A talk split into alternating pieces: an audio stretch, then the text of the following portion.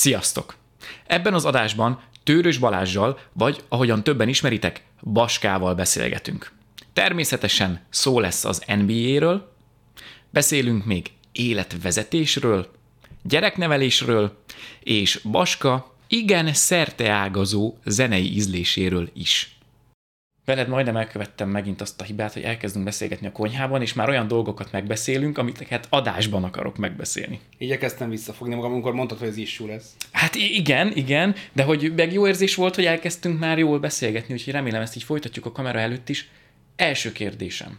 Miért berkenye? Miért Berkenye? Ugye ott lakunk.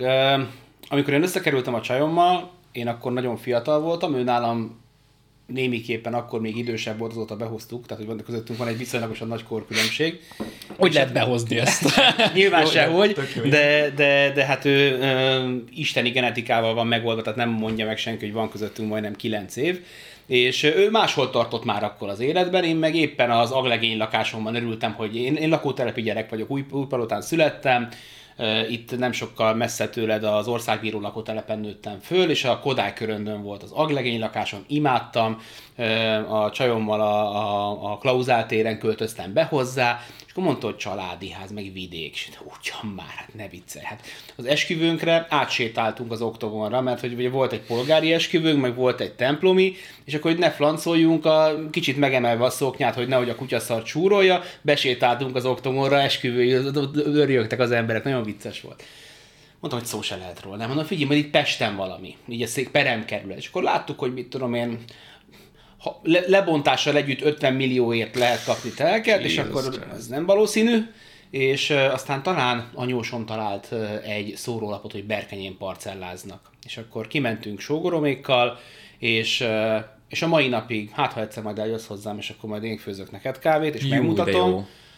Olyan flash, amikor be, ez egy zsákfalu, amikor befordulsz erről a bekötő útról, a, a mostani polgármester, beszélgettünk a Ghost of Tsushima-ról, cseresznyefákat vett a faluba befele, és tavasszal full rózsaszínben úszik az egész, úgy, hogy most konkrétan le kellett zárni, mert már akkor ment a koronavírus, hogy ne jöjjenek be az emberek a faluba fotózkodni, olyan. Wow. És így befordulsz, és meglátod azt a völgyet, a dombbal, és így wow, és a mai napig olyan jó érzés hazamenni. És nincs közel, tehát egy óra, mire uh-huh. hazaérek, viszont ez az egy óra, ez pontosan elég arra, hogy dekompresszáljon. És ez alatt meg tudom hallgatni a podcastemet, meg tudom nézni, vagy meghallgatni a YouTube-omat, fel tudom hívni az anyukámat, bármit el tudok intézni, és úgy érek haza, hogy hello, mi van, mi van. Amíg a Klauzál téren laktam, az amfiteátrumnál volt a munkahelyem, és akkor másfél óra alatt értem haza a dugóból, hazaértem, akkor még dohányoztam, benyitottam, szia, főztem egy kávét, három cigi az udvaron, mire ember lett belőlem. Most ilyen nincsen. Úgyhogy uh-huh. kiköltöztünk, imádjuk, a, a fiam is imádja, ő hallani is akar arról, hogy jöjjünk beljebb. Mi azt beszéltük, hogy lehet, hogy amikor erre majd szükség lesz, akkor mondjuk Vácig beljebb jönnénk, hogy mit én közelebb legyen a körzeti orvos, vagy valami, de, de, de, de, nagyon szeretjük. Figyelj, hogy jött, vagy milyen volt a, az első gondolat amúgy Berkenyéről? Tehát amikor van egy random szórólap, hogy ö, hogy hívják, tehát anyósod, az anyós hogy mondja? Vejem, igen. Igen. Kedves vejem, Berkenye. Az, azt hogy reagálja le az ember, aki annyira nem akar elmenni a fővárosba? Akkor már azért, hát én nem voltam a saját magam ellenséget, azért enni kell, tehát hogy vacsorát kell kapni, úgyhogy próbáltam már így nyitni az ötlet felé. Oké. Tudod, nyomom ezeket a szar himsavista dumákat, szóval, hogy, tehát, hogy mondtam, hogy nézelődjünk azért. És megjártuk már Gödöt, megjártuk már Dunakeszt, és Dunakeszin találtunk egy gyönyörű házat. És hogy mai ingatlanárak mellett az, hogy a ház telekkel együtt szerkezetkészen 17 millió volt. Okay. az úgy azért eló. Tehát még ez mutatja, hogy mikor volt, meg azt is, hogy hogyan szálltak el az ingatlanárak, és gyönyörű nappali, vagy egy nagyon magas belső tér kemence, így láttam már magam a jeges medvebőrön a szexet, meg nem tudom mi, de kimentem a teraszra, és így azon gondolkoztam, hogy így még akkor jó volt a prostatám, hogy egy ilyen normál reggeli pössentésből öt szomszédhoz tudok áthúgyozni a teraszról. Tehát nincs privát tér. Kijövök, kinyújtózok, fingok egyet, és mindenki felébre. Tehát semmi. Ehhez képest Berkenyén 1000 négyzetméter a legkisebb telek, amit Wow. parcelláztak, ami azt jelenti, hogy nekünk ö, nincs szomszédunk, a sógorom építkezett mellettünk, de ők éppen nem itthon élnek. úgy élünk, hogy, hogy mintha nem lenne senki körülött. Ezt akarom mondani, hogy jól láttam az egyik Insta sztoriban, csináltál egy ilyen svenket, még, még jó Aha. időben így nyár, nyár folyamán valamikor, és hogy így azt láttam, hogy kb. egy ilyen erdőszélen, vagy erdőben laktak, és így nincs sehol közel távol senki, ezt jól láttam? Akkor? Jobbra van mellettünk egy, egy ház, de nem laknak benne, de a mi telkünk vége, az már az erdő. Az erdő. Ott, ott vaddisznó van, meg róka van, meg, meg őz, meg szarvas, meg ilyenek. Ja. Van valami, amit felvettél ebben az új közegben, ebben az új életformában? Szokás Kevés. vagy? Kevés. Nem vagyunk igazából kerti család, megmondom őszintén, erre kellett rájönnünk. Én másfél évet otthon voltam a fiammal gyesen, uh-huh. és akkor én rájöttem, hogy bennem lakik egy kertész, egy ilyen hobbi kertész. És hogy pici volt a fiam, másfél éves, és imádtam kijárni vele, és akkor gazoltunk, megmutattam neki, de az van, hogy a kert az akkor jó, hogyha egyébként nem dolgozol, mert a kert az egyszerű, tehát ha a kert a hobbid, akkor más nem fér bele. Szerintem nekem ez a, ez, a, ez a megélésem, hogyha valaki dolgozik, és van kertje, akkor vagy szarul néz ki a kertje, vagy nincsen más hobbija. Úgyhogy azt felve, akkor lelkesen vágtam, nyírtam, gazoltam, nem tudom mi. Egyébként most, ami a hobbim van, az a, az a magas nyomású mosás. Tehát, hogy nekem ez a, a, a, a kedvenc kedvenc subredditem a Power Washing Porn, és minden nap megnézem, hogy éppen ki mit most le magas nyomású mosóval. De ez most komolyan van ilyen? Persze. Én azt hittem, ez De van. se, én nem, semmi, nem, nem, semmilyen viteset nem fogok mondani, míg itt leszek, nem? Nem, eddig sem mondtál Nem, semmit. power washing porn, emberek magas nyomású mosóval pucolnak dolgokat. Én azt szoktam mondani, hogy ha én megnyerném a lottót, akkor én feladnék egy ilyen hirdetést, megvenném a legfullosabb kelther cuccokat, lehet támogatni minden, és azt csinálom, hogy heti egy nap karitatív mosnék. Tehát mit, nagyon dzsuvás a ízét, és mennék, lemosnék bármit. Annál, nem tudom, hogy dolgoztál a magas nyomású Nem. mosó? Nem. Az veszélyes amúgy. Dehogy is. Hát, Mi hány bárra megy szétvágni de nem a kezedet? kezedet kell Hát mosni tudom. vele, figyelj, az lesz, hogy akkor megvárom, hogy dzsúvás lesz a terasz, akkor jössz ki, Jó. kávézunk, és lemosod a teraszt, vagy a sütőt, vagy a, vagy a, a szennyvíz csatornát belülről, Aha. vagy a ereszt, mind bármit le tudok vele mosni. Imádom, azt nagyon szeretem. Hát ez egy elég furcsa perverzió itt. Úristen, Baska, imádom. De nem, tényleg, tényleg, ebbe, ebbe van valami, valami perverzis, de, de szexi is, mert megértem, látom magam előtt. Látom magam előtt ezt a szitut. Tudsz te olyan emberrel, NBA-ről beszélgetni, aki nincs benne otthon? Gondolok itt magamra. Abszolút. Mert hogy tudod, találkoztunk egy rendezvényen, és követtük egymást Instán, de hát soha nem találkoztunk még személyesen, és akkor hello, hello, és akkor így mondtam itt félve, hogy figyelj, hogy én szeretnének elhívni majd a műsoromba, de hogy nekem amúgy közöm nincsen az NBA-hez. És mondta, ja, nem baj, nem baj, nem baj. Szerencsére a csatornán, a, ahol az NBA a fő téma, ott, ott rendszeresen jönnek ilyen visszacsatolások. És amikor például volt a Les Dance című sorozat Michael Jordan életéről a Netflixen, akkor nagyon sokan érkeztek, és azt mondták, hogy, hogy oké, okay. és van, tehát miattad kezdtem el nézni, miattad kapcsolódtam vissza újra, tehát nagyon sok ilyen, ilyen, ilyen vagy ilyen tékozló fiú sztori van, vagy egyáltalán ilyen rá, rákattanás sztori, ami vagy azért, mert tehát valami affinitás azért kell hozzá, uh-huh. de például hogy van a Trash Talk című műsorunk a Sport TV-n, ami ilyen multisport műsor, amerikai műsorok, amerikai sportok, amerikai foci, hoki és kosárlabda volt, amikor indult, és sokan úgy jöttek át, hogy, hogy ők az amerikai foci miatt ültek le, uh-huh. de hogy megtaláltam azokat a sztorikat, meg azokat a vicces vagy érdekességeket, ami azt miatt így elkezdett érni. Mi is ez a fickó, akiről mesélt ezt a jó sztorit, úgyhogy persze, én nem viszonylagosan sok szinten próbálok meg. Hogy kerültél vele kapcsolatban? Mert hogy, mert hogy ugye az, hogy most manapság NBA-re kíváncsi az ember, internet.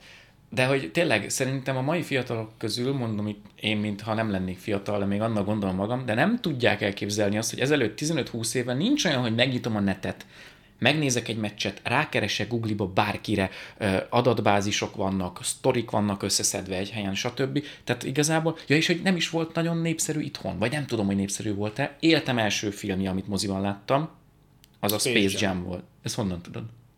Mert Tippelted? Nem, mert, mert kosárlabdáról beszélgetünk, és más kosárlabda filmozi nincsen. Ekkora voltam. És a száján néztem, de hogy semmit nem tudtam, csak azt tudtam, hogy ki Michael Jordan, mert azt mindenki tudta akkor a világon, de semmi mást. És azt, hogy ott jöttek az ő csapattársai, akiknek ellopták a, az erejét, ki volt még a filmben, nem fog eszembe jutni. A Charles Barkley volt benne, a igen, Sean Bradley, a Larry Ewing- Johnson, Ewing, Patrick Ewing, igen. Muggsy Bogues, a Már, pici. igen, senkiről nem tudtam, hogy ki, csak a Jordanről, tehát hogy így ennyi infó szivárgott be hozzánk legalábbis az NBA-ről. hogy kerültél te ezzel kapcsolatban? Mielőtt erre válaszolok, hagy promózzam a csatornámat. Képzeld el, hogy csináltam most egy reggeli pipa nevű stream sorozatot az NBA rájátszásról. Ami végigkövetted, ami hát végigkövette az az brutál, NBA-t, brutál elég, meló elég jó volt. meló volt. És volt egy ilyen extra rész benne, hogy az emberek írták, hogy szia, üdvözlet Londonból, üdvözlet Azt Amsterdamból, láttam, azt posztoltad Instára is. és utána mondta, hogy figyelj, küldjétek már el, hogy ki honnan nézi, és most van egy uh, ilyen Insta highlight a Baska csatornán, ahol 100 különböző hely a világból, és ebből mondjuk csak 30 Magyarország, de Melbourne, Sydney, Tokió, Szingapur, Berlin, London, De jó. és egy Vancouveri képet kapok, olyan kilátással, hogy a hajad leteszed, egy az egész város a lábad előtt, és két láb feltéve, és egy asztalkán egy iPad megy, rajta a, nagy fejem, mind a két lábon löbronok vannak, tehát a löbronnak a kosárcipője, és egy lány küldi. És akkor visszaírtam, hogy kiment, és köszi szépen kiment a fotó, és mondja, hogy jó, hát sajnálja, hogy vége van a sorozatnak, de hát úgyis ő még egy fél évig ö, LeBronnal fekszik, és kell. Mondom, tessék mondani, hogyan? És kiderült, hogy a Csajci utómunkában a Space Jam 2-n dolgozik, hogy ő jön a csatornára két hét Wow. múlva. Kikértük a Disney-től, fullba, kik, milyen kérdések, stb., miről beszélhetünk, miről nem. Úgyhogy most a Space Jam 2-t csinálja LeBron James-el. Ezt csak így mesélem, hogy ilyen, ilyen dolgok történnek, meg ilyen Wow. emberekre bukkanok rá. Figyelj, ezt akkor viszont nagyon-nagyon fontos megbeszéljük, hogy ez mikor lesz nálad adásban, mert hogy én most ebben a pillanatban hirtelen nem tudom megmondani, hogy a mi beszélgetésünk mikor November kerül ki. 20 plusz. Plusz. Jó. Tehát, srácok, a videó alatt egyébként ott vannak Baskának az elérhetőségei, a YouTube csatornája és az Instagram profilja is, őt ott megtaláljátok, meg a Facebook oldalad, és akkor menjetek föl, mert hogyha ezzel a lányal akarjátok látni a beszélgetést, akkor az ott Igen, lesz. Igen, és de november 21-ére van megbeszélve, és még szerintem egy hét mire össze. Aha, aha. nem ilyen fut. Na, kosárlabda, tehát hogy én általános iskolás koromban egy ideig fociztam, aztán kosárlabdáztam, aztán amikor gimnáziumban mentem, én a színjeibe jártam, ott nagyon aktív kosárlabda élet volt, és én ebben nagyon hamar belecsöppentem, és soha nem voltam tehetséges, de nagyon szorgalmas voltam, mai napig játszunk, a csapatunk neve Színyei KC, tehát hogy a, akikkel ott megismerkedtem, idén új mezőnk van, és, és át tudtam nyomni, hogy lila legyen. A lila ruhás férfiak, ugye a színyei után, és, a, és a, a, van egy grafikus csapattársunk, és a színyei, színyeinek ez a híres aláírása van a mezen rajta, uh-huh. úgyhogy tök-tök jó lesz. Szombaton debütál, és és ez az időszak volt, amikor már 1991-ről beszélünk, amikor már voltak műholdas tévék. Mindig azt szoktam mesélni, hogy aki egyik este valószínűleg 91-ben vagyok, ugye 13-14 éves, valamelyik szat egyen próbálok elkapni olyan soft pornót, de ehelyett egy kosármeccsre bukkanok. És akkor a kosárlabdát ismertem már, tudtam, hogy van NBA, egy NBA meccs volt. Elkezdtem nézni, és akkor vége van a meccsnek, akkor ilyen őrült pesgő locsolásba torkolt. És mondom, hát Amerikában olyan a, forma, a kosárlabda, mint a forma egy, mi minden meccs végén van pesgő locsolás. A meccs, amit elkaptam, és ez most olyan, mintha kitalálnám, de hogy annyi helyen elmondtam, hogy már igaz, de egyébként is tényleg így volt, hogy azt a meccset kaptam el, amikor Michael Jordan az első bajnoki címét megnyeri. Ez a hatodik vagy ötödik meccs a, a Los Angeles Lakers ellen. Uh-huh. És mondom, fú, és én a következő évtől elkezdtem vadászni, és ez tényleg vadászni kellett. Melyik műholdas csatornán van? Teletextem megnézni az adást, hogy mikor jön. meg- Teletexteztem még, nekem, nem mond.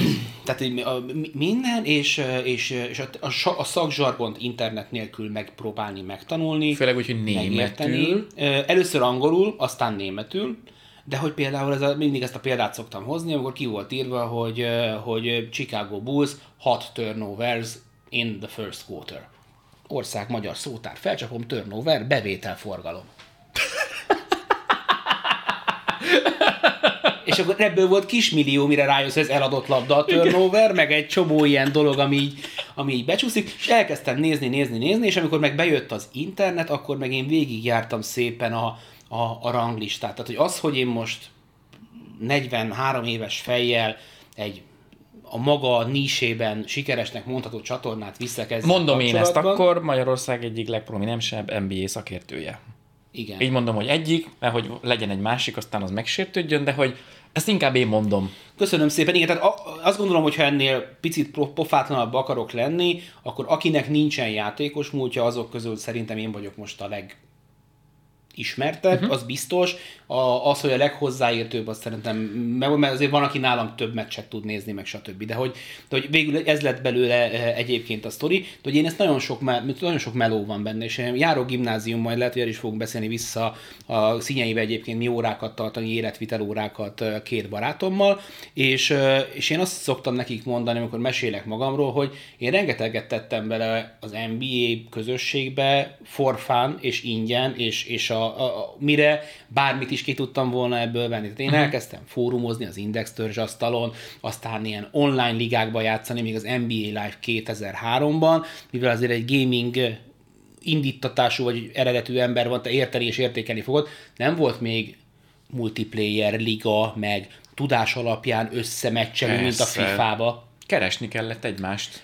Nem, mert volt ligánk. Volt nem? ligánk, ICQ volt a platform, IP címcsere, Igen. behoztoltad, és hogy úgy volt kialakítva a játék, hogy a meccs végén a statisztikát le tudtad menteni CSV fájlba, ezeket a CSV fájlokat töltöttük föl egy oldalra, amit egy magyar srác leprogramozott, és így volt ligánk. Azt a... Ezt is végig toltam.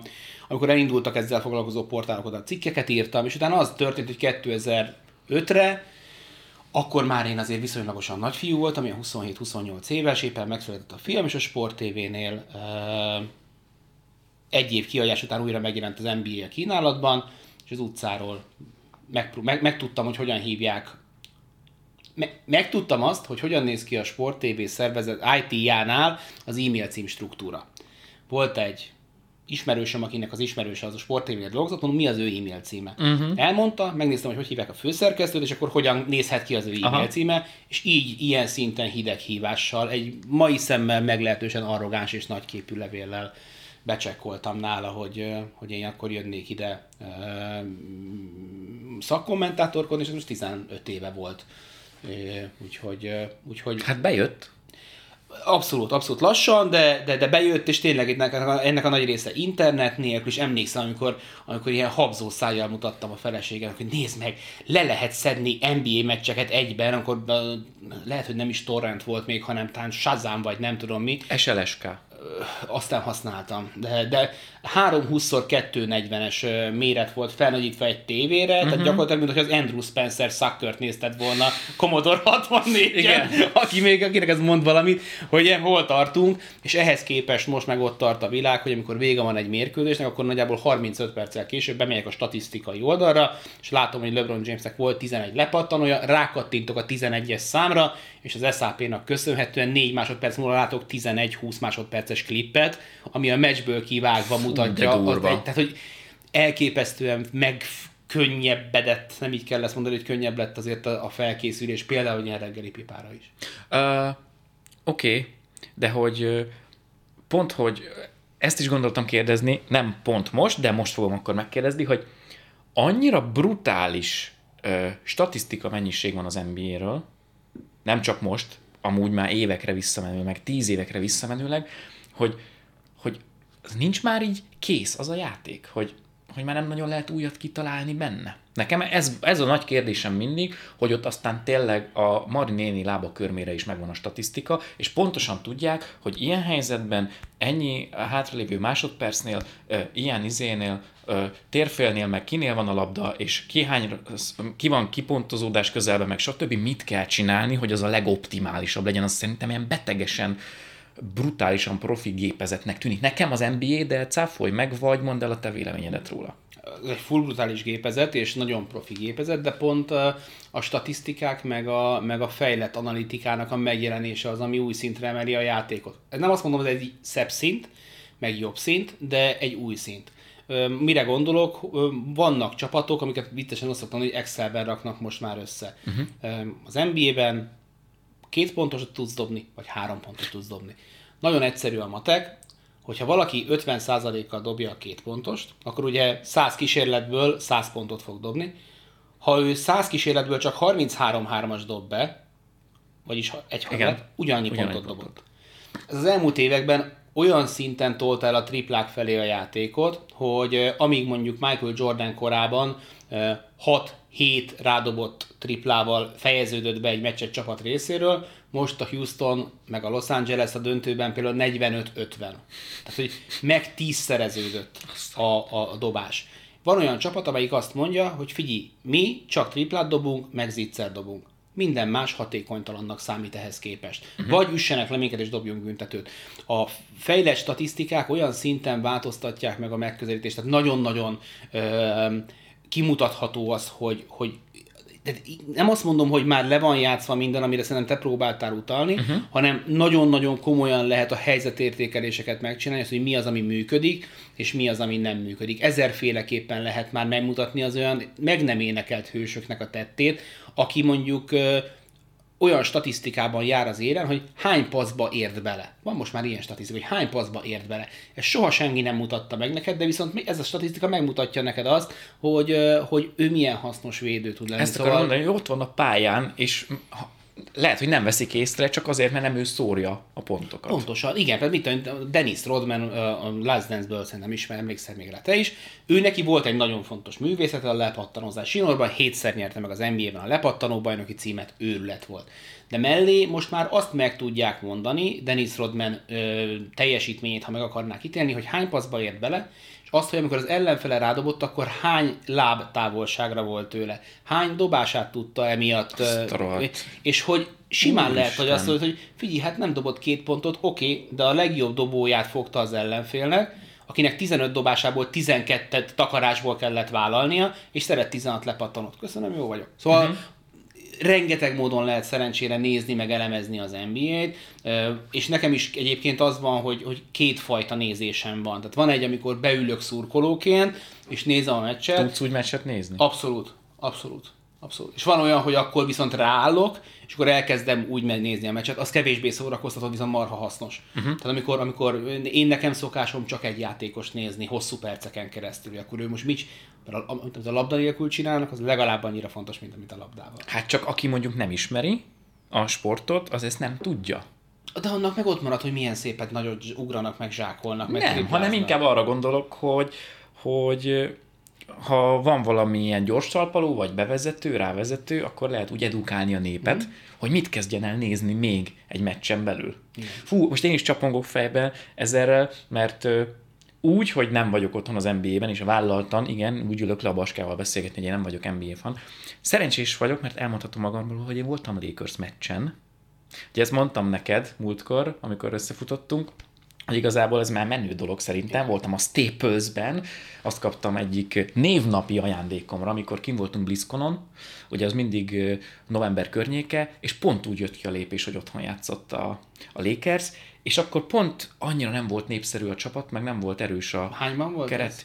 Nem akarok hülyeséget mondani, lehet, hogy 17 vagy 8. Akkor már Kobi visszavonult. Igen, igen. És a fiatal keret volt, a fiatal... LeBron még nem jött És meg. nem jött még a LeBron, a fiatal keret, pontosan, és hogy nem volt annyira hype mm. a csapat, nem is álltak jól talán, de az a lényeg, hogy így Dani barátommal beültünk, ő már volt NBA meccsen, és akkor megnézzük. Első, ja második, jó, harmadik, negyedik, elvannak, izé, negyedik, negyedik tart, mondom, hát figyelj, itt, itt, itt már nem lesz semmi, hát itt mit, amit vagy tízzel vezet az ellenfél. Nem emlékszem pontosan, mm. de valami ilyesmi, hogy tízzel vezet az ellenfél, négy-öt perc van hátra, Dani, várjunk, várjunk csak.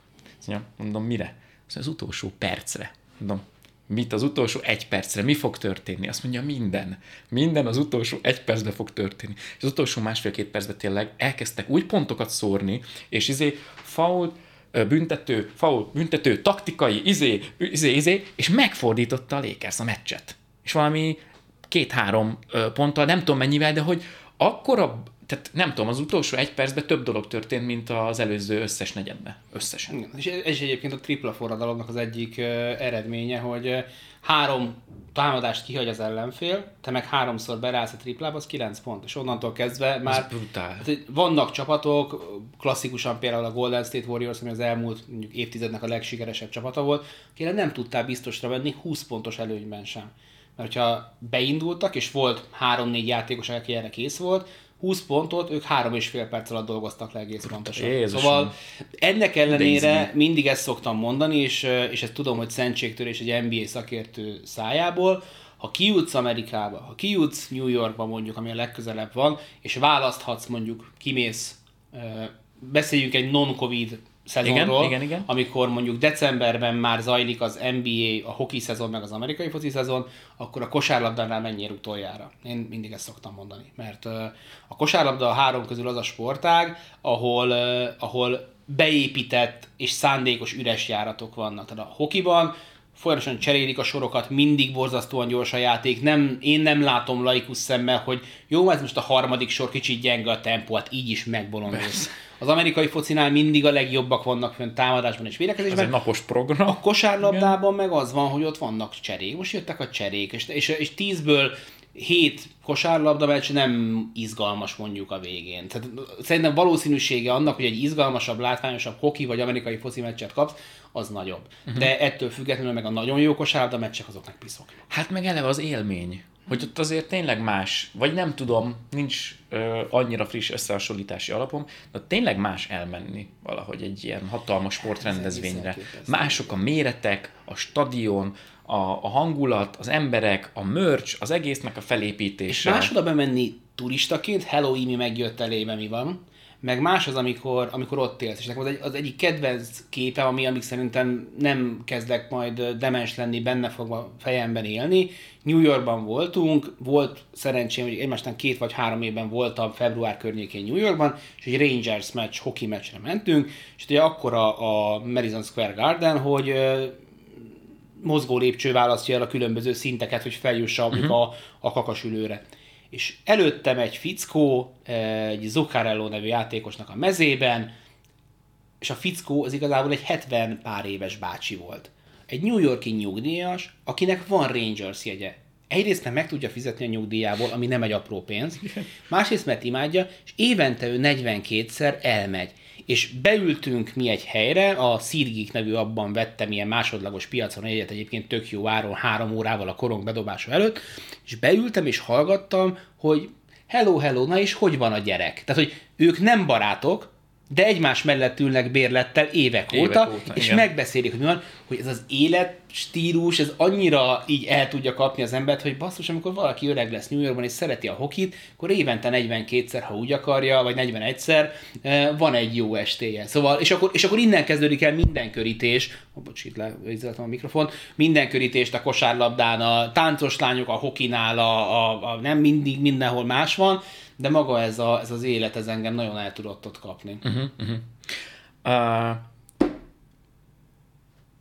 hogyan uh, definiálnád, vagy nem definiálnád a különbséget az európai kosárlabda és az amerikai kosárlabda között, mert amikor én véletlen elkaptam csak két különböző ilyen, ilyen gémet, akkor így kb. mintha nem is ugyanazt a játékot játszanák. Ezt jól láttam, vagy nem jól láttam? Alapvetően jól látod, öm, mellé teszem, hogy sajnos nem nézek annyi európai kosárlabdát, mint kéne. Tehát Nekem nagyon komoly elmaradásaim vannak. Tudod, van ez a mondás, talán ez a Dunning-Kruger effekt, hogy minél mm, többet tudok valamiről, Annál annál, jobban érzed, tudom, hogy nem milyen tudsz semmit, keveset igen. tudsz, és, és ez a kosárlabdával maximálisan így van. Én arra tettem föl, hú, ez most nagyon ilyen izén hangzik, ilyen elszállósan az életemet, hogy az NBA-t követem. Uh-huh. Emiatt sajnos az egyetemi bajnokságról lemaradok, ahonnan ugye kerülnek az NBA új amerikai A játékosai, és sajnos az. Euroligát is kevesebbet nézem, Aha. mint kellene, pedig ugye a legjobb magyar játékos Hanga Ádám meg ott játszik.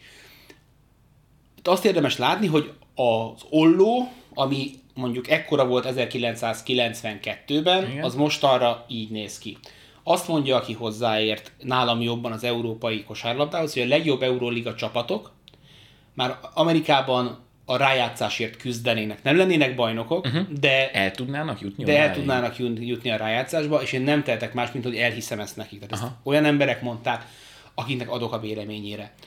Sokkal kevesebb individualizmus van benne, uh-huh. sokkal mélyebb a taktikai repertoár. Az NBA-ben most kezdenek el beszivárogni olyan Európában évtizede óta napi szinten használt koncepciók, mint a zónavédekezés, amikor nem embert fogsz, hanem területet védez. És ők meg olyan elképesztő módon csinálják ezt az idei rájátszásban lehetett látni, hogy gyönyörű látni, mert nagyon mást hoznak ki belőle. Úgyhogy több csapatjáték, több taktika, eh, egy picivel lassabb, de megjelennek már az amerikai virtuóz elemek. Nem azt mondom, hogy két különböző játék, de eh, hogyha azért látszik, hogy átjön Amerikából egy eh, csapat Európába, akkor ma már nem számít elképesztő csodának, hogyha az európai nyer. Uh-huh. És ez mondjuk felkészülési meccs, és nem teszi magát oda furra, és nem ö, vigyáznak a játékpercekre. Okay, de azért egy sportoló sportoló, hogyha fölmegy a pályára, azért csak nyerni megy föl a pályára, nem? Hát igen, én még láttam Berlinben, az Alba Berlin, aki azért Európában nem számít élcsapatnak, megverte a San Antonio Spurs-t ö, egészen elképesztő körülmények között, és akkor abban a Spursben aznap nem volt több alapszakasz előtt voltak még, tehát még, még bőven a, az edzőtáborozós rész volt, de egy más a játék, kevesebb triplával talán, és több és mélyebb taktikai repertoárral. Amikor sikerül elkapnunk, sajnos az Euroligát ne adja senki itthon, de én azt nagyon szeretem, nagyon szeretem az európai kosárlabdát uh-huh. is nézni. Na, de ez jó hír akkor. Mert hogy én mondom, nekem ilyen évekkel ezelőtti élményeim voltak, és akkor láttam pár Euróliga meccset, és akkor ezek más az iram, nincs akkora, hogy nem kerítenek akkora feneket az egy, be, egy meccsnek, az, az, mert hogy Amerikában az ugye egy show.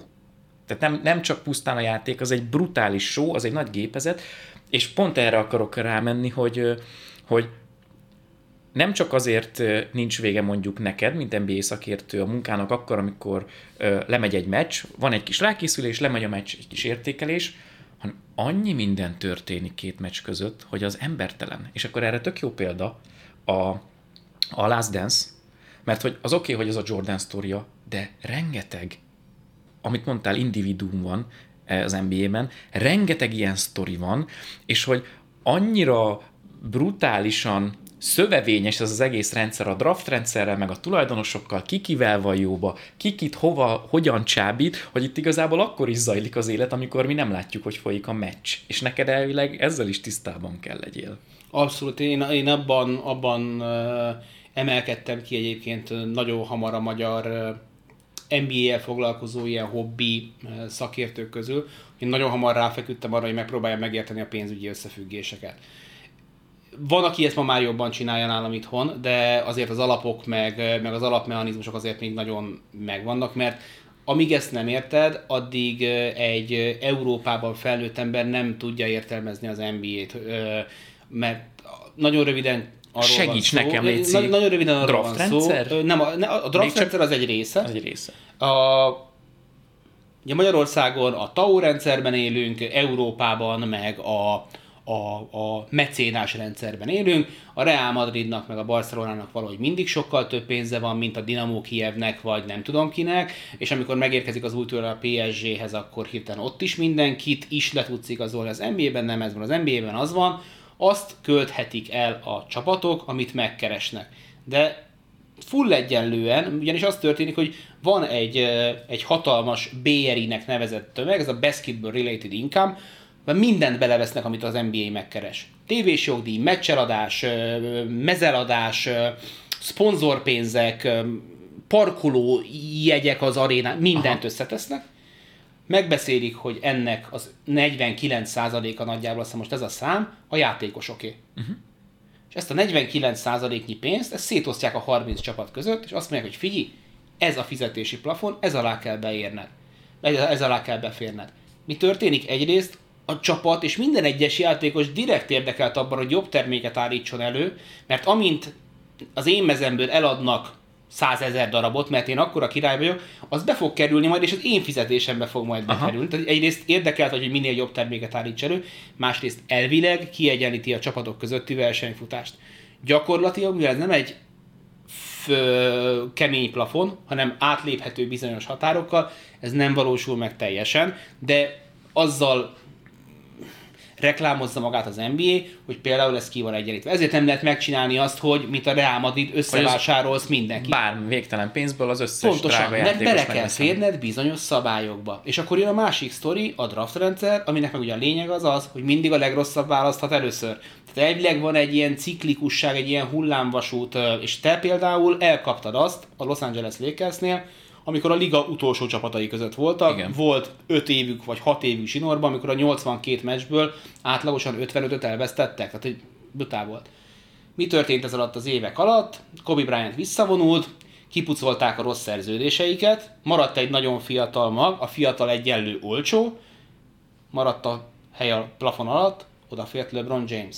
Talán oda, tudott, oda tudták hozni Anthony Davis-t, aki ugye egy korszakos játékos a ligának, de ő már nem fért bele úgy, hogy a, a, a Real Madrid módszerrel, hanem cserébe oda kellett adni az évek alatt, amíg gyengék voltak, ledraftolt fiatalt játékosokat.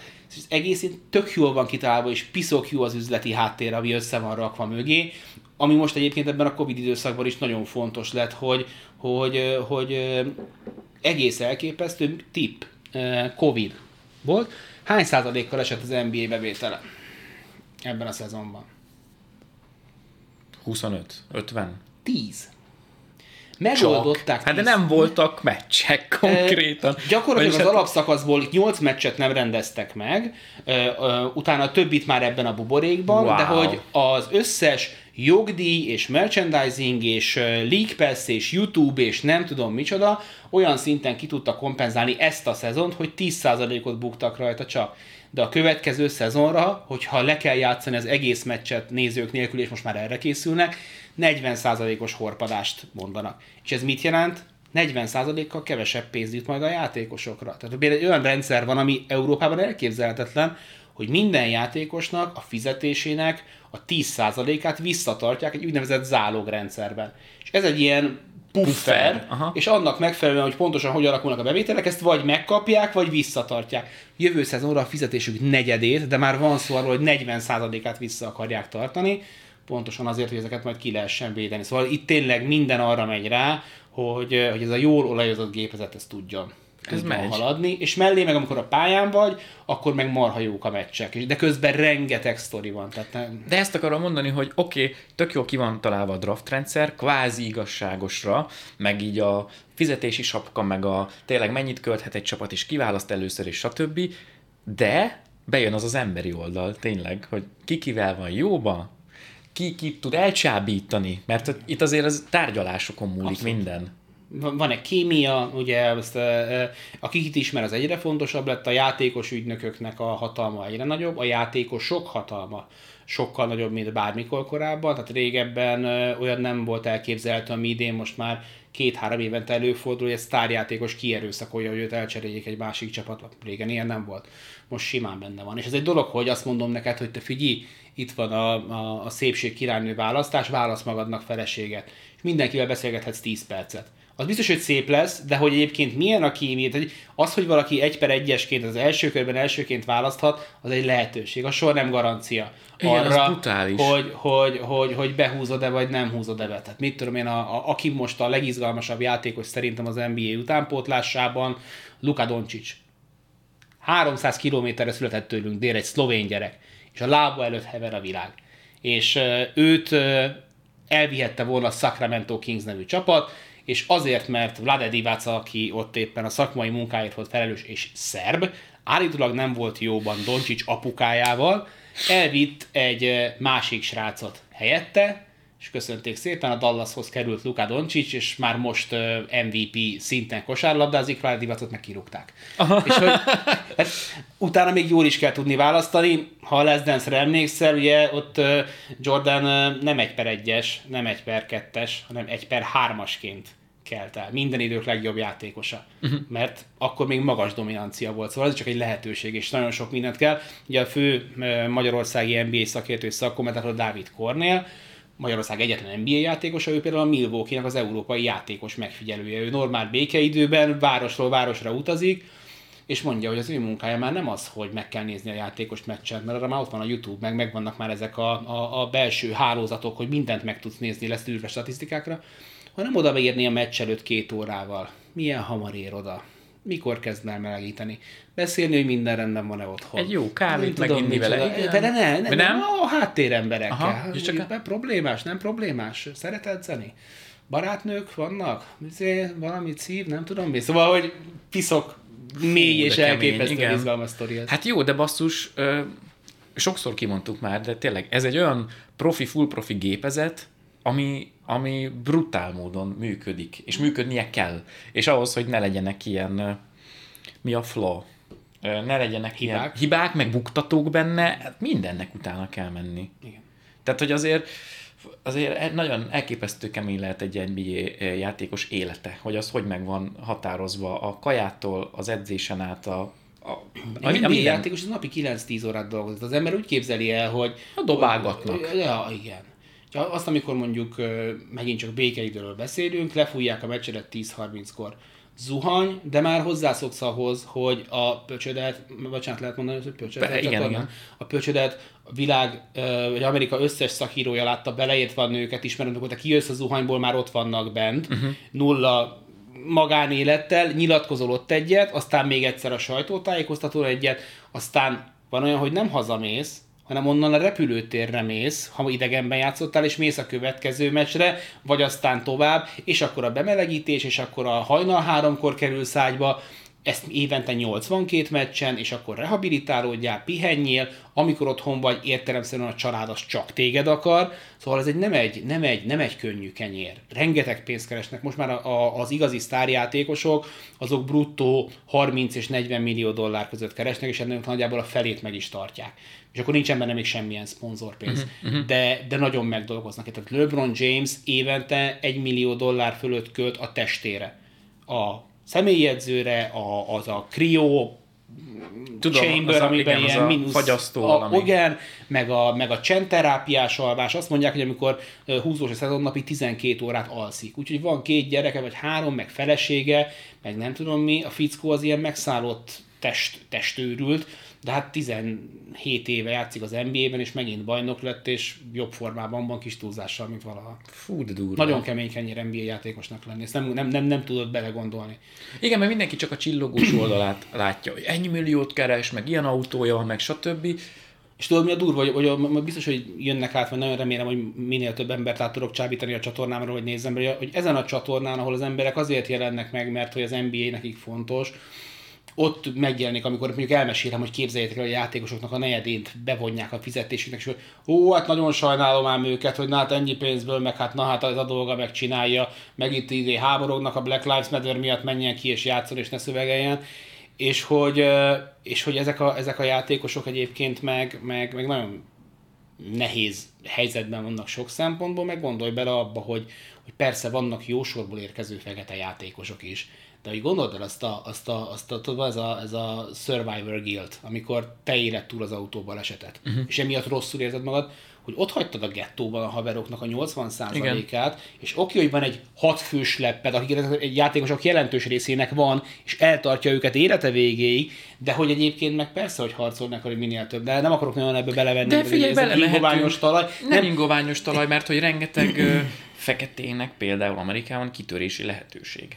Akkor sem. Ez abszolút így. Én Azért nem szeretek ebbe belemenni, és erről is beszélgettünk, mielőtt elkezdtünk videót rögzíteni, hogy én nagyon nem tartom magamat önbizalom hiányosnak, de hogy milyen témákban nyilvánulok meg, uh-huh. azt így mai napig még háromszor meggondolom. Jó. És azt gondolom egyszer, hogy nem vagyok elég képzett hozzá. Tehát, hogy én Európából megmondani, hogy mi történik ott, és az ő elmúlt 400 évükbe beleélni magadat, és a nem tudom mit, hogy ez egy, ez egy nagyon- annyira komplex kérdés, amit szerint én, én tényleg azt próbálom csak mindig mondani, amikor valaki próbál a végletekbe menni, hogy empátia, tehát gondold bele, uh-huh. próbáld átélni, nem tudom micsoda. Értem, hogy, hogy más két millió dollárnak lemondani a 10%-áról, meg más, hogyha valaki a futószalag mellett a 200 ezer forintjából mond le 10%-ról, de ettől még ezt a pénzt ő megérdemli. Ezt akarom megkeresi. mondani, akkor fordítsuk csak, csak át arra, és akkor nem akarok kilovagolni ezen a témán, de hogy Amerikától, Európától, meg bőrszintől, meg NBA-től függetlenül azért azon nem tudom vitatkozni, vagy azon felháborodni, hogy ki mennyit keres, azt szerintem ilyen nagyon furcsa dolog, mert lehet, hogy vannak olyan szituációk, amikor jogos, de például egy NBA játékos, vagy egy, egy sztárfocista, egy Messi, vagy egy Ronaldo esetében is azért sose, sose jutnak el odáig, hogy belegondoljanak, hogy ő hány éves korában kezdte, mi, és mit tett azért annak érdekében, hogy ott tartson, ahol tart, és annyit keressen, amit tart. Mert mindig csak a végét könnyű látni, meg megítélni, de az oda vezető út, az valahogy így mindig mellékes. És most, és ezek a srácok ezt megkeresik. Tehát nem arról van szó, hogy az egyik kedvenc ilyen trollfocis mémem volt, amikor oda volt írva, hogy, hogy nyugodt ö, környezetre vágyom, hogy tudjak tanulni a vizsgákra, kimegyek egy MTK meccsre. Nem arról van szó, hogy, hogy a, a, a TAO, meg a, a, az olajoligarha tartja el, meg a nem tudom mi a csapatot. Nem. Ahogy, el, ahogy elmondtam. Piac. Amit megtermelnek, annak a felét kapják meg. Igen. Mi, mit csináljanak vele? Hagyják a, tu- a, a tulajdonosoknál a, a pénzt. Tehát mit csináljunk ezzel a pénzzel, amit ők megtermelnek? Vagy, vagy szórják el Afrikába az éhezőknek, akkor az most jobb lenne? Tehát, hogy persze valamilyen szinten igen, csak ezek tudjuk, hogy hogyan zajlik ezeknek a segélyeknek az elosztása.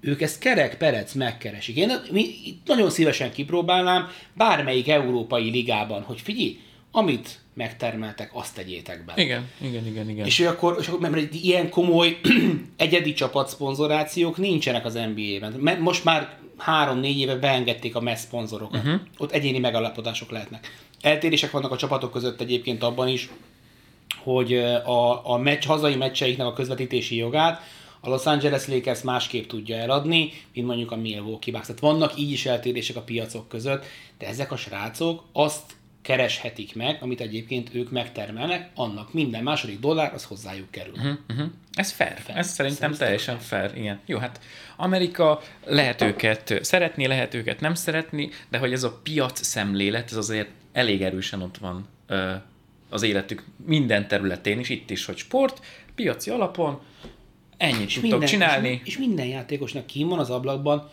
centre a fizetés. Ja igen, ezt akartam mondani, hogy és az ott nem fura. Nem. És, ott, és, ott, és ott például nem féltékenykednek rá. Mert hogy azt mondják, hogy igen, ő ennyit keres, hát tudjuk. Mert hogy amúgy ennyi pontot dobott tavaly, így vitt a és csapatot ettől, a hátán. Ettől, és ettől egyébként a teher is sokkal nagyobb, amikor mondjuk valakinek besül a szerződés, hogy ennyi pénzért. Tehát, hogy igen. A, a felelősség is nagyobb, egyébként, uh-huh. de, de hogy ebben nincsen, nincsen semmiféle taktikázás. Az összes uh, major sportban a fizetés az kereshető adatbázisban nézhető meg, hogy most mennyit keres, jövőre mennyit fog, minden. Uh-huh. Na jó, ennyit most az NBA-ről, mert hogyha valaki NBA-re kíváncsi, akkor menjen a Baska csatornájára. Mit csinál Baska, amikor nem NBA?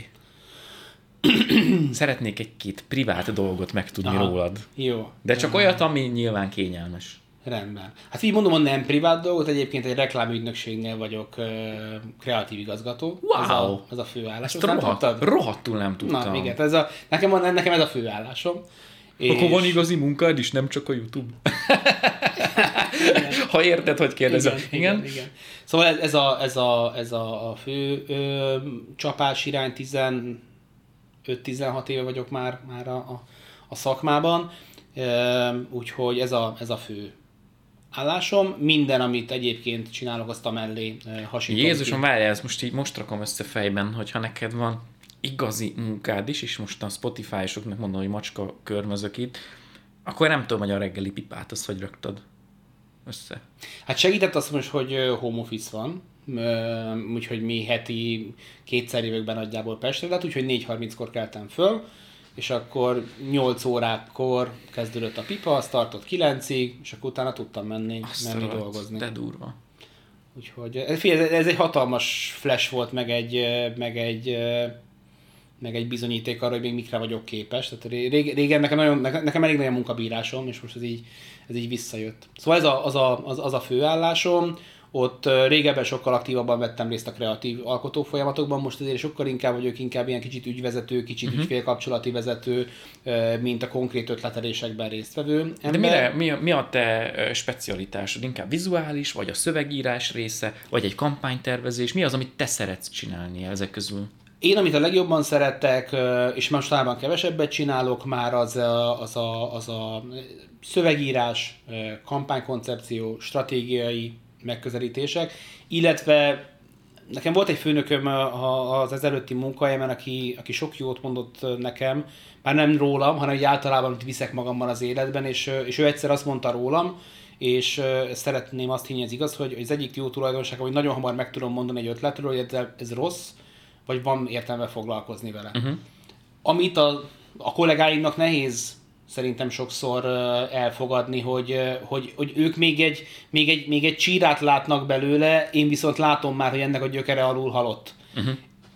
És húszból egyszer ki, rám cáfolnak és életre keltik, de általában meg az jön vissza, hogy amit én az elején mondjuk megláttam vele kapcsolatban, az általában beigazolódik. De, de, de én nagyon szeretek szöveget írni, kampánykoncepciókban gondolkozni, azért elég erős a digitális affinitásom, úgyhogy a, mi, mi, nekem úgy valahol, hogy a Snapchat környékén vesztettem el azt, hogy mindent vágok, ami történik a közösségi médiában, tehát a Snapchat TikTok vonal már nincsen meg, de egyébként minden más igen.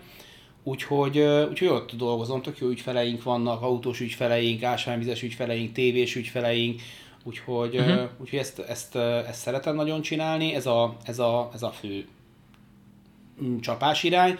Egyébként még mindig kosárlabdázom, uh-huh. ez most éppen nem foglal el túl fontos élet, szerepet az életünkben, ugye egy, gimnázi, egy, egy általános iskolában voltak a meccseink, annak most kiraktak minket a Covid miatt. Uh-huh.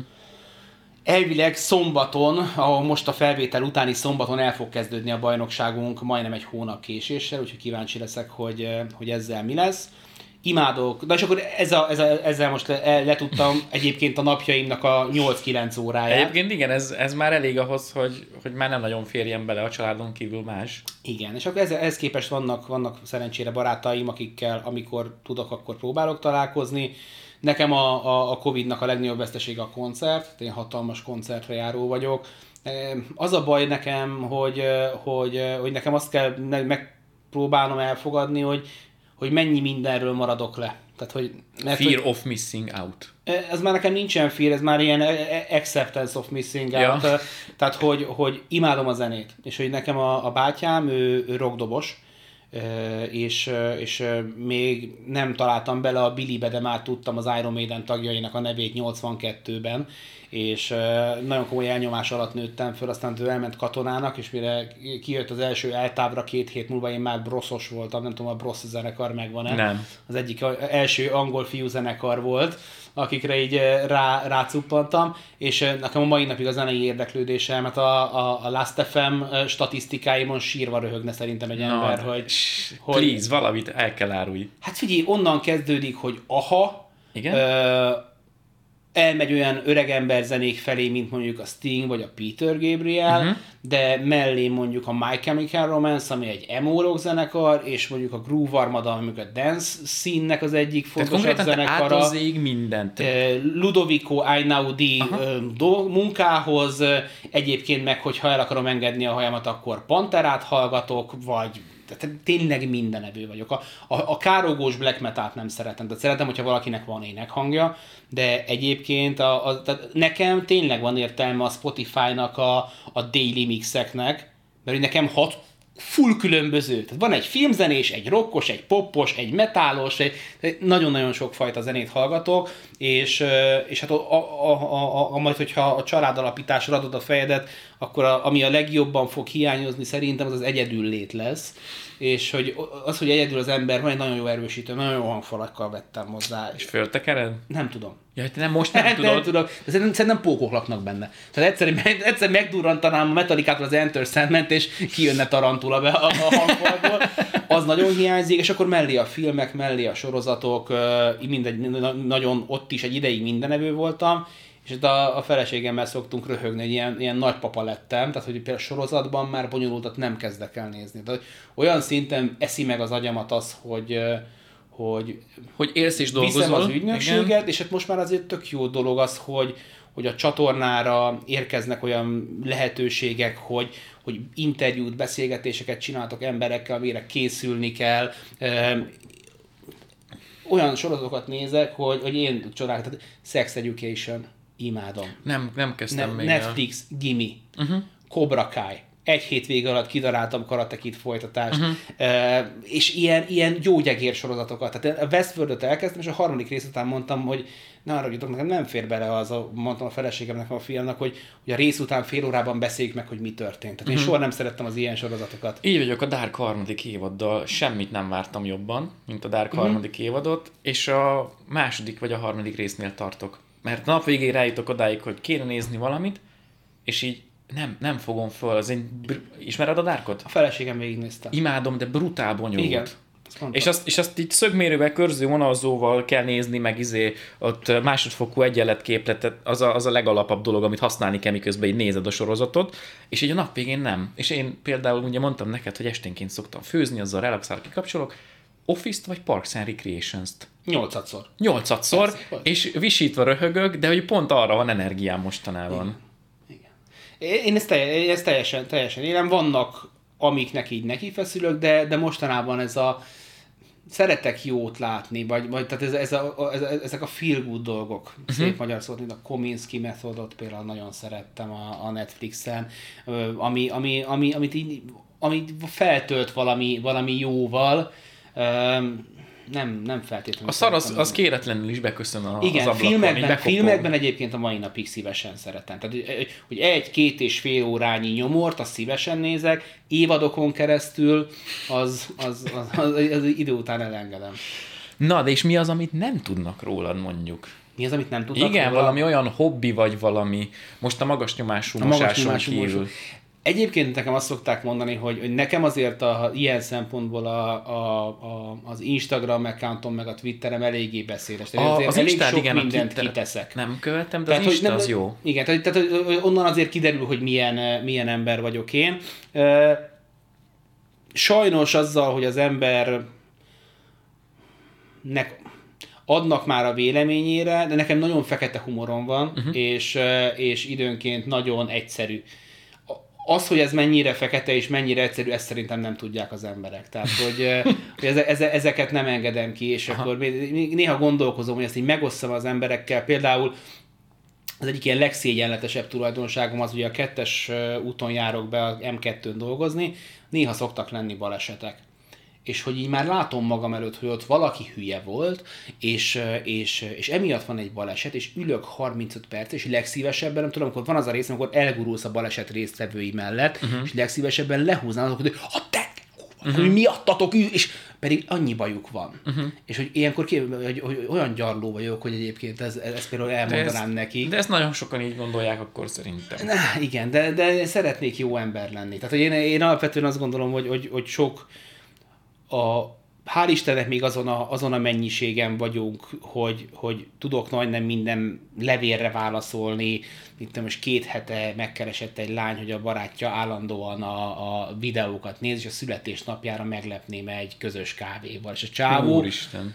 nagyon helyes volt, de látszott, hogy tényleg, hogy mindjárt kiesik előtt a láb, pedig egy nagyon szépen kigyúrt fiú volt, és talán két órát eldumálgattunk ezekről a dolgokról. Szóval én szeret, szeretnék alapvetően jó dolgokat csinálni, uh, amit így próbáltam már mondani, ami tavaly elkezdtünk két barátunkkal, visszajárunk a gamingbe, és ott életvitel, Vagy életvitel? igen, Azt hogy kell elképzelni? azt úgy kell elképzelni, hogy, hogy mi együtt jártunk ebbe a gimibe, a színjeibe, ők negyedikesek voltak, amikor én elsős, akkor még nem volt 9, 10, 11, 12-es, és mi mind a hárman valahova eljutottunk az életben, ez mindenkinek más. Az egyik srác egy nagyon, hát idén márciusig nagyon sikeres fogászati bizniszt vitt, aztán mivel Angliából jöttek a, az ügyfeleknek a, a, a, a 99%-a, ö, azóta egy picit, picit takaréklángon égnek, de hogy milyen a srác, csak így mondom, tehát nála nekem ő az egyik ilyen példaképem ebben a, a, a segítsünk közvetlenül dologban. Én három éve voltam 40 éves, edzés után állunk a, a újpesti suli előtt, én már nem cégizem tizenvalahány éve, ő még mindig, és akkor hát te idén leszel 40, ugye Baska? Mondom, aha, figyelj, az első szülinapi ajándékot tőlem szeretném, hogy kapd. Mondom, hú, már is jó, persze.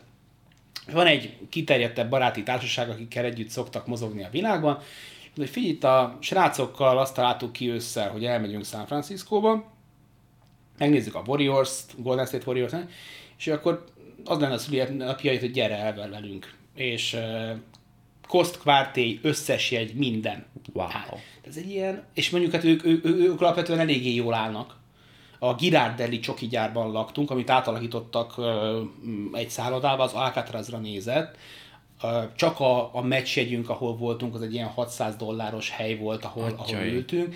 Ez egy ilyen két milliós villámtréfa volt. És, hogy- és hogy a 40. születésnapon, és hogy én így képzelem el magam egyszer gazdag emberként, hogy amikor így bele tudsz meg, szóval ez a visszaadás, akár a hülye haverjának, aki, aki, akivel tudott röhögni 17 évesen a lakótelepi uh-huh. lakásban, aki neki egyébként effektíve szerepe van abban, hogy én szakkommentátor lettem, mert Sega Mega Drive-ja volt az öcsémnek, nekem soha nem volt konzolom, Sega Mega Drive-ja volt az öcsémnek, külön éltünk, és nyaranta kölcsön kértem tőle két-három hétre.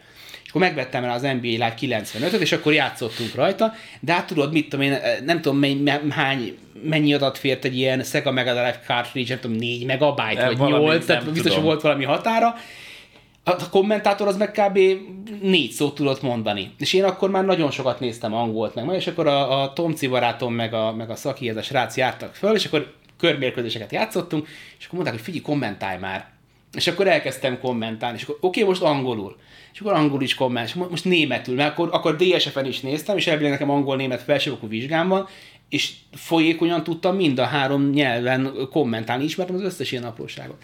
Na és hogy 16 évesen így ezzel töltöttük el az estéket, és akkor 24 évvel később meg elvisz eh, magával San Franciscóba, és iszonyat, az életem tripja. Annyira uh-huh. sajnálom, hogy akkor még nem vlogoltam, mert abból olyan anyag lett volna, hogy betott, uh-huh. betolt. Uh-huh. És ez az egyik, ő a, ő a szaki, és még van a, a szógi, ő pedig egy nagyon nagy gyógyszercégnek lett, nagyon magas szinten nemzetközi valamilyen menedzsere. És akkor a srácoknak meséltek arról, hogy az embernek hogy vezet az útja, és hogy... És mi hárman ezt kitaláltuk, én nagyon Ez nem akarom jó. elmesélni az egészet meg, majd, hogyha kitesz, van, van róla egy ö, elég jó ö, cikk, ö, amit írtak rólunk, azt bedobom majd neked, hát ha leírásba befér. Be. Az a lényegnek, a, a a lényege, hogy felosztottuk egymás között három részre az életet. A szaki arról beszél, nagyjából 5000 állásinterjút csinált végig, amióta wow. ott van a mostani munkáján. Hogy is szívít, mire figyelj, hogyan kell működni egy vállalatban, egy csomó olyan dolog, amire nem tanítják meg mostanában a gimnazistákat. Uh-huh. A szógi a leghálatlanabb szerep, de nagyon remélem, hogy majd 5-10 év múlva emlegetik majd. Ő pedig arról megkeresett pénzzel hogyan kezd el a lehető leghamarabb ö, nyugdíjban gondolkodni, megtakarításban, uh-huh. befektetésben. Az enyém meg a lirahabos rész. Én, az én óráim azok a, alapvetően arról szólnak, hogy hogyan találd meg a, az életcélodat. Nem tudom, az Ikigai koncepció az mennyire nem, van nem meg tudom, neked. Ez egy Ö, idő, időben mennyi? Hogy, hogy vagyunk? Én nagyon szívesen beszélgetek veled, egy órája beszélgettünk, de... Én tudtam, a... hogy benne fogunk beleférni egy órába, figyelj! De én, én nem direkt szoktam beleférni órába, hanem annyit szoktam beszélgetni, amennyire... Jó, de akkor mondhatom gondolom, még. Mondd még! Na, szuper! Hát figyelj, de... jönnek majd a kommentek, hogy Baska már egy óra után le akarta lőni magát. Ne. ne. Okinawa szigetén megfigyelték az emberek, nem, a kutatók, hogy a világon a legmagasabb a száz év fölöttiek koncentráció. Erről hallottam, igen? Igen. Okinawa egyébként arról híres, hogy itt találták föl kis túlzással a karatét. A karate azt jelenti, hogy üres kéz, mert hogy a japán-kínai hol kiszállta meg éppen ezt a szigetet, valamelyik egyszer lefegyverezte az egész szigetet, mondták, hogy kapjátok be, akkor majd kéz nélkül, vagy fegyver nélkül leverünk benneteket. És hogy a 70-80 éves ember simán fel kell reggel, és beül a halászcsónakba, és kimegy halászni, és ott elkezdték ennek a eredetét vizsgálgatni, és az jött ki belőle, hogy náluk ez az ikigai, ez az élet célja, ez egy ilyen általánosan elfogadott és használt és, és, és, és fontos rész az életnek, és azt mondja, majd keresetek rá, és akkor látni fogjátok, hogy az életben négy dolognak kell megfelelni azzal, amivel foglalkozoskodni akarsz. Legyél benne jó, szeress csinálni, keres vele pénzt, és legyen a világnak szüksége rá. És ez ilyen négy wow, kör, aminek a közös metszetében van az ikigai, és bármelyik körnek a találkozásánál viszont vannak nagyon fontos pontok, mert mi az, amiben jó van és megfizetnek érte? A munkát. Mi az, amiben jó vagy és szereted csinálni? A hobbid. Mi az, amit szeretsz csinálni és a világnak szüksége van rá? Az a küldetésed, és mi az, aminek a világban szüksége van rá és pénzt kapsz érte? Az meg a hivatásod az orvosoké. És egyébként minden szegmensnek megvan a maga kis külön, milyen, amikor minden stimmel csak nyom, éhen halsz, amikor Aha. minden stippel. Hát mit egyébként van olyan, hogy valamit szeretsz csinálni, jó vagy benne és megfizetnek, te vagy a világ legsikeresebb bérgyilkosa. Erre, ettől még nincs szüksége a világnak a dolog. És hogy megvannak ezek a kis szegmensek, és tök rátul, és, és annyira élvezem az osztályokkal, hogy elkezdünk beszélgetni, és annyi rosszat mondanak azok a gimnazistákról mostanában. Ez az én vizem egyébként? Ö, igen, az Akkor a tiéd. Hogy, ja, Jézusom, hogy, hogy nem érdekli őket, stb. És mondjuk jó, egy közvetlen csávó vagyok, de hogy, hogy tök beszállnak, és elkezdenek beszélgetni, és próbáljuk meg kitalálni, hogy akkor ez melyik lehet, meg hogy lehet, és mi. Én erről az ikigájról beszélek velük, Uh, amikor ez megvan, akkor utána megpróbáljuk, hogy oké, okay, szuper, um, tegyük fel, hogy megtaláltad a hivatásodat, hogyan leszel boldog. És akkor elkezdünk beszélni a boldogságról, elég hamar rátérve arra, hogy a boldogság ez egy pillanatnyi lét. Tehát, hogy mikor vagy boldog, amikor kapsz egy ötöst, mikor vagy boldog, no, három héttel később az ötösödnek már nem örülsz. És megtalálni a boldogság meg a beteljesülés közötti ö, különbséget, és hogy ez a beteljesülés ez hogyan működik, és ilyen nagyon egyszerű koncepciókat hozok be nekik, de életükben itt hallanak először a Maslow piramisról. Uh-huh. És akkor utána azt elkezdünk beszélni, és azt a példát szoktam mindig hozni, hogy figyelj, lakatlan szigeten, te vagy az egyetlen túlélő. Mi az első dolog, amivel elkezdesz foglalkozni? És tök jól fel lehet építeni a lakatlan sziget például a Maslow piramist, uh-huh. és aztán az utolsó alkalommal pedig megbeszéljük azt, hogy a Maslow piramis harmadik szintjén ott van a, a, a társaság iránti vágy, akkor pedig a szeretetnyelvekről beszélünk, a Gary Chapman féle szeretetnyelvekről, hogy hogyan mutasd meg, meg hogyan tudod befogadni a, a szeretetet, és aztán végén meg van egy ilyen összefoglaló, hogyha ezt így három órában el lehet beszélni, akkor miért nincs minden tele a világ boldog emberekkel, és akkor beszélünk ilyen tíz, tíz olyan dologról, ami az embernek az akadálya lehet. Úristen, de jó. Hát figyelj. Ezt kapja meg első három órában tőlem, utána jön a szaki, aki elmeséli azt, hogy hogyan kell állást szerezni, hogy valóra vázs az ikigájodat, a, a szógé pedig a végén, hogy hogyan kell ebből majd valamit eltenni magadnak estére. Figyelj, ilyen témákban, meg ilyen, vagy témákról, meg ilyen ö, dolgokról az ember nagyon drága vezetőképző tanfolyamokon hal kb. meg az egyetem elején mondjuk a Mazló piramisról, és hogy csak, hogy megvédjem a, a gimiseket, nem arról van szó, hogy, hogy nem érdekli őket semmi, hanem hogy, van egyfajta pedagógiai módszer, ami azért már kezd, hogy mondjam, kikopni, meg elavult lenni, és hogyha ma már nem szexi módon beszélsz dolgokról, akkor, akkor az nem fogja érdekelni őket. Nem a dolog nem érdekli Igen. őket, hanem a, most hülye, hülyén fogalmazva az előadás mód. Mert hogy lehet nem szexi dolgot is tök jól átadni, mert hogy csak kimondanád ezt egy, kimondanád ezt egy gimisnek, hogy figyeljetek, életvitel, meg életvezetés, és azt mondanak, hogy ha hagyjál már öreg. Mm. Viszont, ha azt mondod, hogy figyeljetek, van itt az az óra, és erről, meg erről, meg erről fogunk beszélni, és ezt a kettő percet elmondod, csak hogy figyelj, ez a ikigai, uh-huh. ez az ikigai, ez ez, és akkor így elkerekedik a szemelbe, biztos vagyok, hogy hmm, wow. És ahogy mondasz példát, Igen. és ahogy, ahogy diskurzust csinálsz belőle, nem a frontális tanár vagyok, és itt a tananyag, és pipálom, hogy ezt is elmondtam, ezt is elmondtam, ezt is elmondtam, onnantól, hogy te beszélgetsz velük is amúgy, kérdezed őket, és még tényleg őszintén is kíváncsi vagy a véleményükre, úgy szerintem megvan az a fajta bizalom, meg párbeszéd, amiből aztán ez a sikeres óra lehet. De akkor elkezdünk beszélgetni, hogy mondjatok nekem olyan, olyan embert az ismerettségetekből, aki, aki jól él abból, amit csinál és szereti. És akkor, akkor elkezdenek gondolkodni, hogy ki ez. Vagy amikor a szeretett nyelvekhez érünk, hogy kinek vannak még együtt a szülei. Felteszik a kezüket, és akkor miért vannak még együtt? És akkor egyébként tök, most, most, az, most az utolsó osztályokban ilyen nagyon volt ilyen, hogy hát meg közös vállalkozásuk van, volt ilyen is, Aha. meg volt olyan is, hogy mindig, amikor valami para van, akkor így összezárnak, és meg tudják oldani a dolgokat.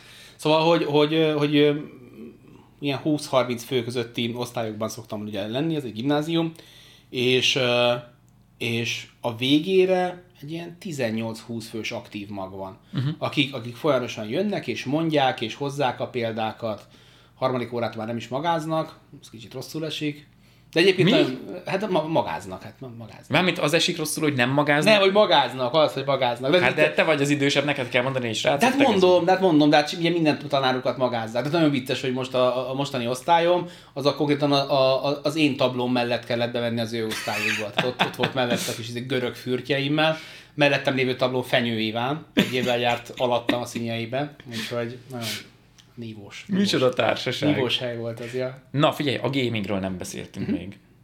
Meg hát úgy a családról, hogy csak annyit szeretnék mondani, hogy aki nem ismeri Baskának a fiát, félelmetes zseni a srác.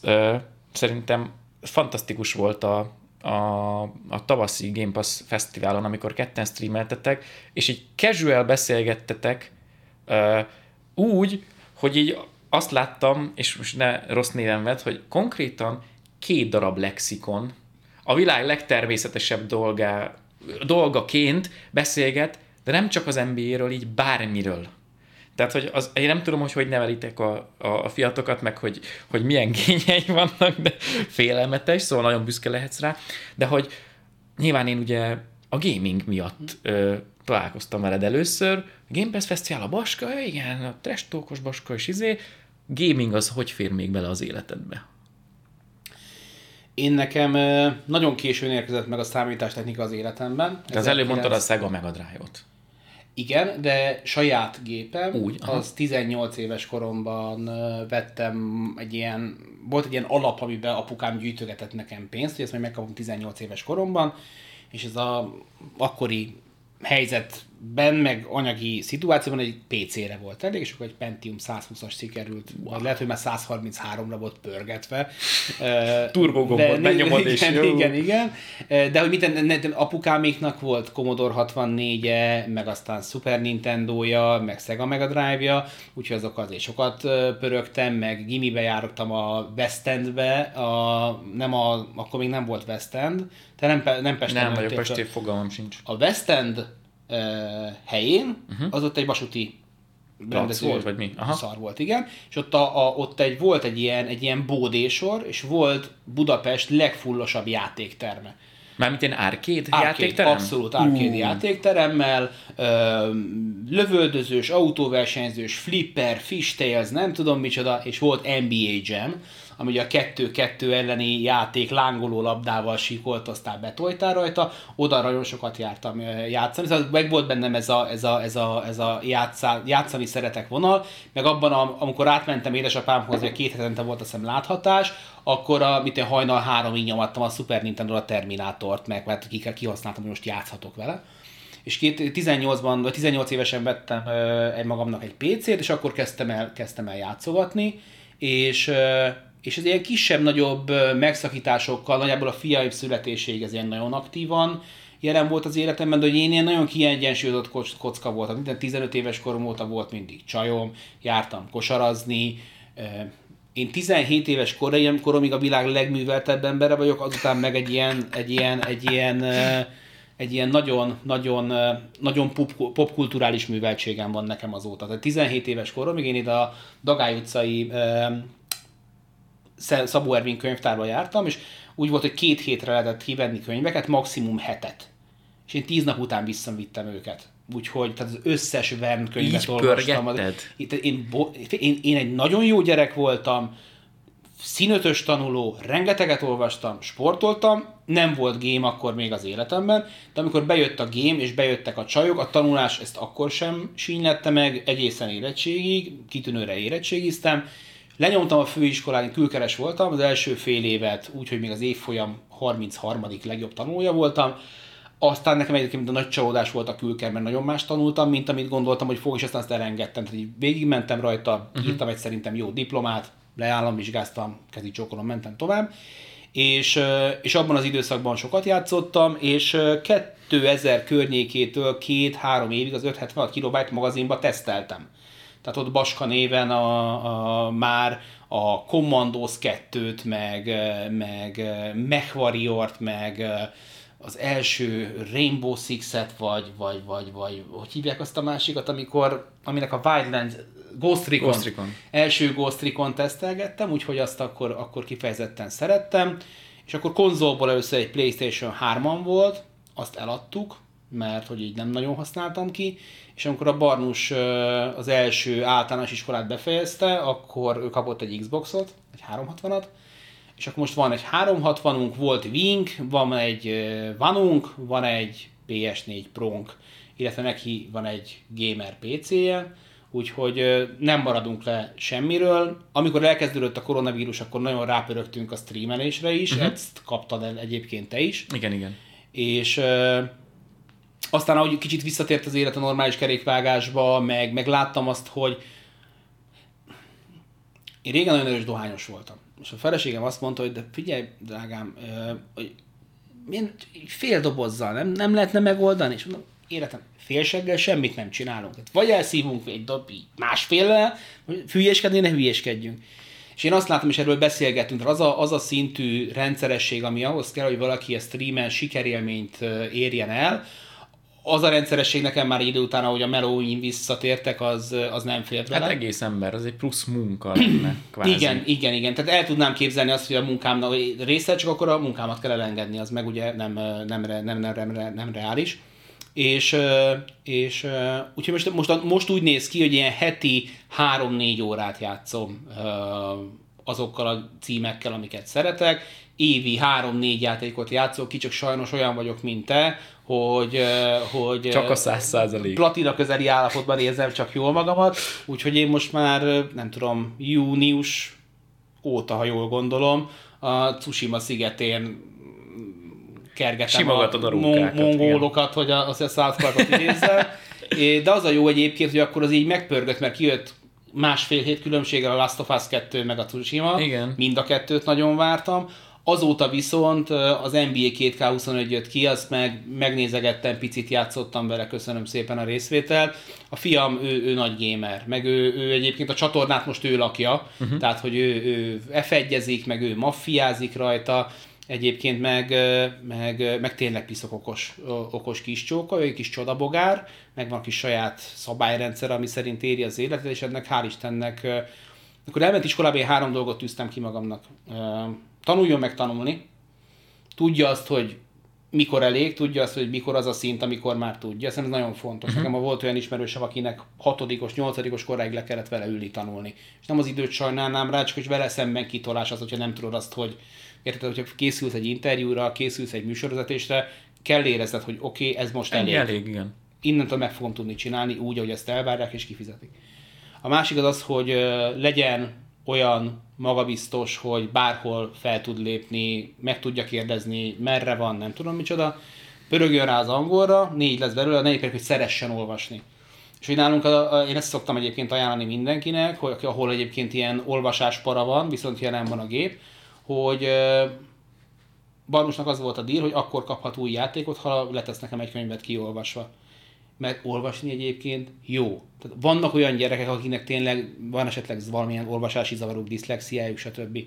A legtöbb gyerek nem, nincs rákényszerítve arra, hogy olvasson, meg szarokat kap mondjuk az Inkább iskolában. az van, hogy rá van kényszerítve, és ö, arra van rákényszerítve, amit nem szeretne.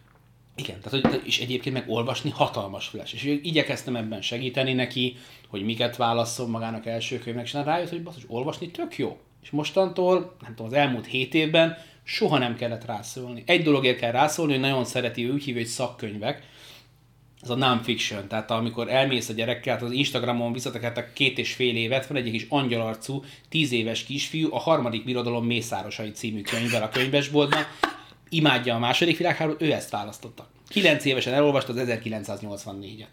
Tudod, úgy volt mint Woody Allen, amikor gyorsolvasó tanfolyamon két óra alatt elolvassa a háború és békét, Oroszországról szól, de most mondta, hogy a könyvtárban, a gimiben bement, és elkezdett beleolvasni, most már kezdi jobban érteni. És elolvasta újra az állatfarmot, és hogy én ugyanilyen voltam. 11 évesen néztem meg először az Annie Holt, a mai napig a kedvenc film. Úristen, az egy milyen... Az egy jó film, de kimondod, és már szomorú vagyok amúgy. Otto, hát ez, ez, ez ugye 77-es, mint én, az Annie Hall, ez zseniális benne. És 11 évesen láttam, és csak a hülye poénokon tudtam hogy beletűztent a kokainba, meg nem, nem értettem benne semmit. és, és 21-22 éves koromig tudtam úgy megnézni, hogy mindig egyel több jelenetet értettem meg belőle, hogy mi az a péniszirítség, hogy miért hivatkozik itt Freudra, hogy itt mi, de, és hogy ő is most kezdi újra felfedezni azokat a könyveket, amiket már egyszer olvasott. De, de, de hogy én próbálok ilyen szempontból nem nagyon tolakodó, de jó mentor lenni, és akkor most uh, megnézzük a Harcosok klubját, meg megnézzük olyan nagy régi kedvenc, a 15 éves, amik, amik engem meghatároztak, úgyhogy, úgyhogy jó gyerek.